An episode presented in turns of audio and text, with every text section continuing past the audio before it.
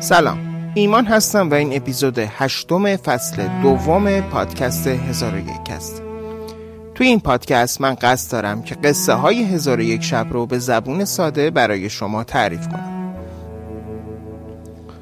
قصه به اینجا رسید که با ترفند فرشته ها همایون در روز عروسی نکبت قوزی و همای ماه طلعت به کشور مصر رسید.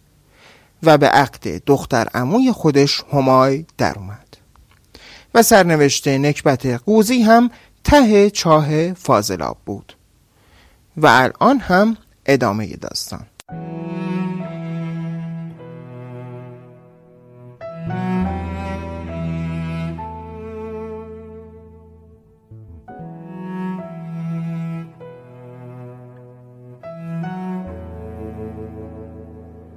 وقتی وزیر به در گرمابه رسید و سراغ صاحب گرمابه را گرفت گفتند که تا یک ساعت دیگر میاد.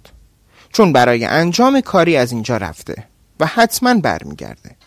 وزیر دلاکان و سلمانی رو احضار کرد و اونها تمام ماجرا رو براش تعریف کردند. وزیر از اسب پیاده شد و به سرعت به سر چاه فاضلاب رفت و فریاد کشید.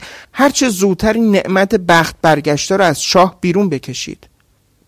نعش متعفن نکبت قوزی رو که توی چاه فاضلاب خفه شده بود بیرون کشیدند. وزیر خطاب به جنازه گفت کاش زبانم بریده می‌شد و پیشنهاد دامادی تو رو به امیر نمی‌دادم. که تو داماد بدبخت گرفتار دشمن سرسخت من شدی. و در حالی که فریاد می‌کشید گفت هر وقت این مردک گرمابدار احمق از هر گورستانی که رفته برگشت اون رو به حضور من بیارید. از حاضران پرسید راستی اسم این مرد گرمابدار جسور چیه؟ که پاسخ شنید نعمان قربان. نعمان. بعد وزیر زیر لب گفت یک آقا نعمانی بسازم که قصهش رو قرنها مردم برای هم بگن. چون دستور میدم زبونش رو از حلقش در بیارم. زبونی که دستور داد این نعمت بدبخت رو با سر به چاه فاضلاب بندازن. با اجازه شما این وزیر عصبانی از کوره در رفته رو به حال خود می‌ذاریم و به سراغ پادشاه پیر سرزمین سودان میریم.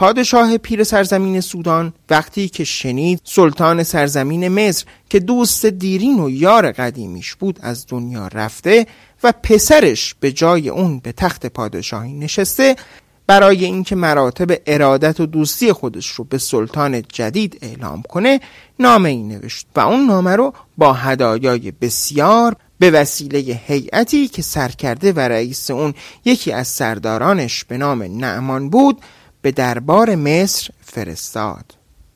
نامه ای هم که متن اون این چنین بود به همراهش بود. متن نامه این بود. خدمت سلطان جدید سرزمین مصر که رحمت فراوان خدا نصار روح پدر بزرگوار و در گذشتهش باد. ما سلطان سرزمین سودان کماکان همچون گذشته مراتب ارادت و اطاعت و فرمانبرداری خودمون رو به پیشگاه سلطان با اقتدار سرزمین فرائنه اعلام داشته و برای خود افتخاری بزرگ می‌دانیم که آن سلطان نیکو سیرت همایون طلعت سمان دختر ما رو به همسری خودش قبول کنه. و از اونجا که من نیز اولاد پسر و ولی عهد ندارم بعد از مرگم کشورهای مصر و سودان هر دو مطیع فرمان آن سلطان بزرگوار و ملکه سمانه خواهند بود. کافی است که حضرت سلطان مراتب قبولی خود رو به رسول مخصوص ما نعمان اعلام دارد. از بخت بعد نعمان رسول موقعی با همراهان خود به بارگاه وزیر دربار سرزمین مصر وارد شد که وزیر خشمگین در حالی که دو دست خودش رو به کمرش زده بود در صحن تالار قصر وزارت خود قدم می‌زد و منتظر اومدن نعمان گرمابدار بود که حاجب مخصوص وارد شد تعظیم می کرد و گفت قربان مردی به نام نعمان که همراهان بیشماری داره با هدایای بسیار رخصت حضور میطلبه و می‌خواد ساعاتی در خدمت وزیر اعظم باشه. که مردک ابله سفرهدار دیروزی فریاد کشید نعمان غلط می‌کند. هدایایش هم توی سرش بزنید و به جای اینکه به حضور من بیاریدش دستور بدید دشخیم زبانش رو از تو حلقومش در بیاره. و تمام همراهانش رو به چوب ببندید. بعد ادامه داد این مردک جسور نادان خیال می‌کنه من به این راحتی ها از خون آن نعمت قوزی بدبخت میگذرم. از آنجا که هنگام خشم سلاطین و عصبانیت وزرا و عمرا خادمین همیشه به جای آوردن کلاه میرن و سر میارن حاجب مخصوص بارگاه وزارت هم از ترس اینکه آتش خشم وزیر به دامن خودش نیفته به سرعت برق دستور وزیر رو اجرا کرد و هنوز دقیقه نگذشته بود که نماینده تامل اختیار و رسول صاحب اعتبار پادشاه سرزمین سودان زبان بریده به گوشه افتاده بود و همراهانش غیر از یکی دو نفر که موفق به فرار از دست معموران بارگاه وزیر شدند زیر ضربات چوب و چماق بودند.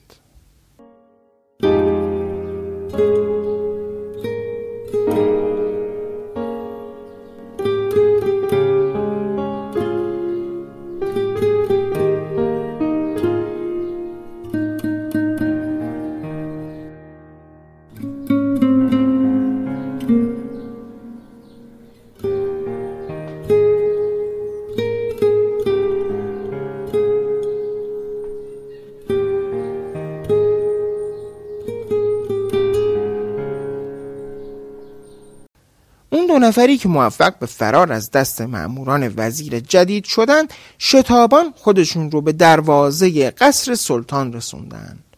و در حالی که صدای فریادشون به آسمان بلند شده بود نعره میکشیدند مگر گناه ما چه بود؟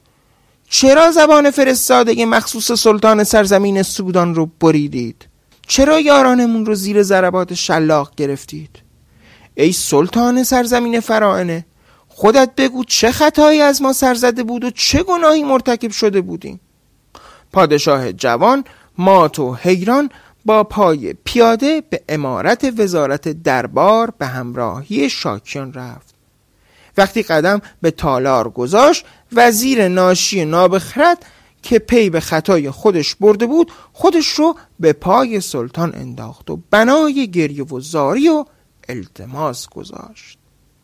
سلطان جدید و جوان هم از ماجرا باخبر شد و بیمعطلی دستور داد که در جلوی چشم نعمان رسول زبان وزیر ناشی و نابخرد رو از حلقومش در بیارن و جلوی پاش بندازن.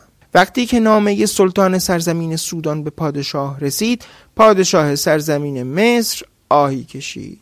دستور داد که پزشکان برای معالجه نعمان رسول احزار بشن. اما چه فایده؟ که نه سخن گفته شده رو میشه به دهان برگردوند و نه زبان بریده شده رو. سلطان سرزمین مصر بعد از قدری که در تالار و امارت مخصوص وزارت دربار خود قدم می‌زد ناگهان فریاد کشید هرچه زودتر شمس الدین رو پیش من بیارید. هنوز چند ساعتی نگذشته بود که معموران شمس الدین رو کت بسته به حضور سلطان آوردند. پادشاه با دیدن اون وضع دیوانه وار نعره دیگری کشید و خطاب به معمورانی که شمس الدین رو آورده بودند گفت احمق ها کی به شما دستور داد که دستای این مرد محترم را از پشت ببندید؟ بعد خودش شخصا بند از دستهای امیر شمس الدین باز کرد. و در حالی که سر و روی امیر شمس الدین رو غرق بوسه می کرد گفت ای مرد با تجربه بزرگوار ما به خاطر تصمیم عجولانه خودمون از تو معذرت می‌خوایم البته تو هم که نمی‌خواستی دخترت رو به من بدی با اون همه تجربت می‌تونستی جواب نه رو زیرکانه و با مدارا به من بگی. نه اینکه تو روی من وایسی و بگی من دختر به تو نمیدم. خدای نکرده من پادشاه سرزمین مصر و جانشین فراعنه هستم. زمانی پادشاهان این سرزمین ادعای خدایی می‌کردند. به هر شکل الان هم مثل سابق تو وزیر سرزمین مصر و مورد احترام من هستی. از تو می‌خوام هرچه سریعتر ترتیب سفر فوری من رو به سرزمین سودان بدی. چون من باید شخصا برای عذرخواهی به دربار سلطان اون سرزمین برم. ضمنا هدایایی رو هم که همراه من میفرستی باید چشمگیر و در خور توجه باشم. فردای اون روز کاروانی. از این موکب همایونی سلطان سرزمین مصر رو به سوی کشور سودان همراهی می کرد. در میان کاروان هم کجاوه بود که توی اون کجاوه نعمان رسول زبان بریده با تن رنجور خوابیده بود. کاروان سلطان وقتی به سرزمین سودان رسید سواران زبده خبر سفر سلطان سرزمین مصر رو به درگاه سلطان سودان رسوندند پادشاه و دخترش هم به استقبال اونا رفتند سفر سریع و پرشتاب سلطان و عذرخواهی همراه با فروتنی شاه جوان سرزمین مصر باعث شد که پادشاه پیر سرزمین سودان اون رو ببخشه. و بعد پادشاه پیر و سالمند دست در گردن سلطان جوان سرزمین مصر انداخت و همدیگر رو به سختی در آغوش هم فشردند. تا یک هفته سراسر سرزمین سودان مرکز جشن و چراغانی و محل سور و مهمانی بود و در طول هفته اول مراسم عقد و عروسی سلطان سرزمین مصر با سمانه دختر پادشاه کشور سودان با شوکت و حشمت بسیار برگزار شد.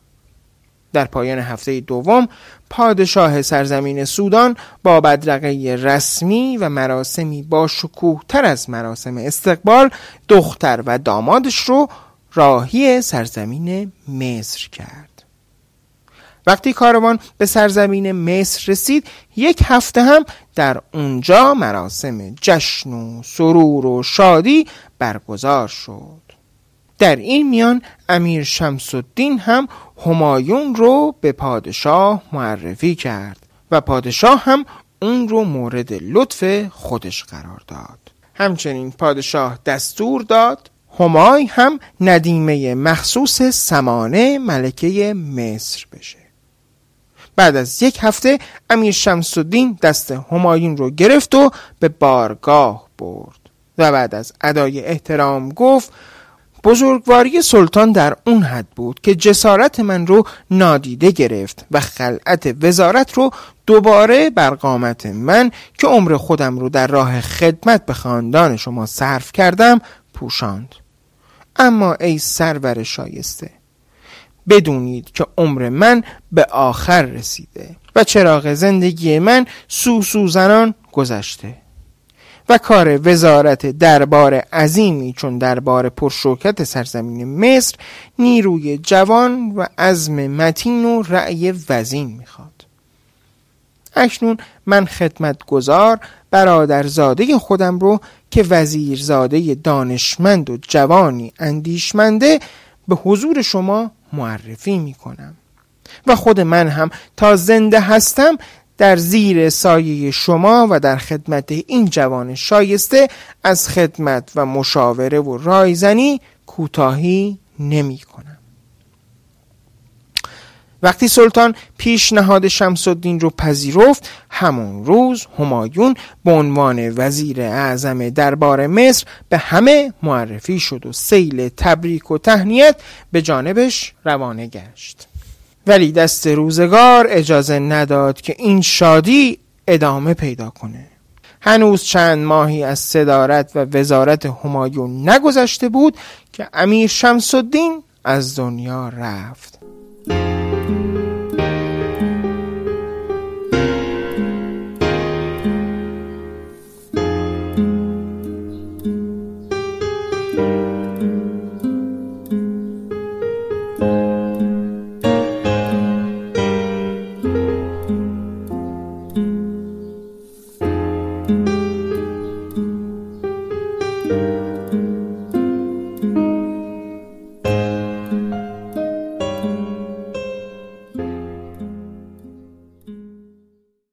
و برای دخترش همای سی هزار دینار زر سرخ و سی باغ پر از میوه و سه مزرعه حاصل خیز به ارث گذاشت. بعد از مراسم چهلم در گذشت امیر شمس الدین یک روز همای به همایون گفت راستی شنیدی که سالیانی حدود 20 سال پیش بین دو برادر به خاطر میزان مهری فرضی دختر برادر بزرگش اختلاف در گرفت و برادر کوچکتر قهر کرد و ترک سرزمین خودش کرد؟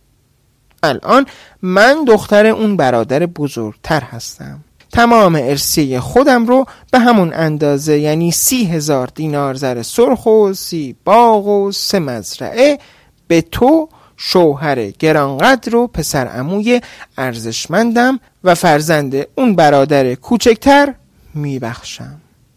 و باز از عجایب روزگار اینکه سمانه و همای از شوهران خودشون باردار شدند. سمانه دختر پادشاه سودان برای همسرش سلطان سرزمین مصر پسری به دنیا آورد به نام فاروق. و همای هم دختری زیباتر از خود برای همایون زایید به نام فروغ. جالب اینکه وقتی سلطان سرزمین مصر به دیدار همسر همایون اومد و فروغ نوزادش رو در آغوش گرفت گفت من از همین الان دخترت فروغ رو برای پسرم فاروق خواستگاری می‌کنم. به شرط اینکه تو مثل عمود شمس الدین مرحوم مهری سنگین نخواهی. فروغ و فاروق با هم بزرگ شدن و سالها به سرعت برق گذشت. 25 سال گذشت که انگار فقط ساعتی بود. سلطان سرزمین مصر هنوز در قید حیات بود که فاروق رو به جای خودش به تخت سلطنت نشوند و فروغ هم ملکه سرزمین مصر شد. لازمه اضافه کنم که فروغ و فاروق هم در اون زمان صاحب پسری چهار ساله بودند که فعاد نام داشت و فرزند فروغ و فاروق نوه همای و همایون و نبیره نورالدین و شمس الدین بود. وقتی قصه به اینجا رسید هم سلطان رو خواب در رو بوده بود و هم داستان نورالدین و شمس الدین به پایان رسید. و شهرزاد هم کمی فکر کرد که ببینه فردا چه داستانی رو می‌تونه برای سلطان تعریف کنه.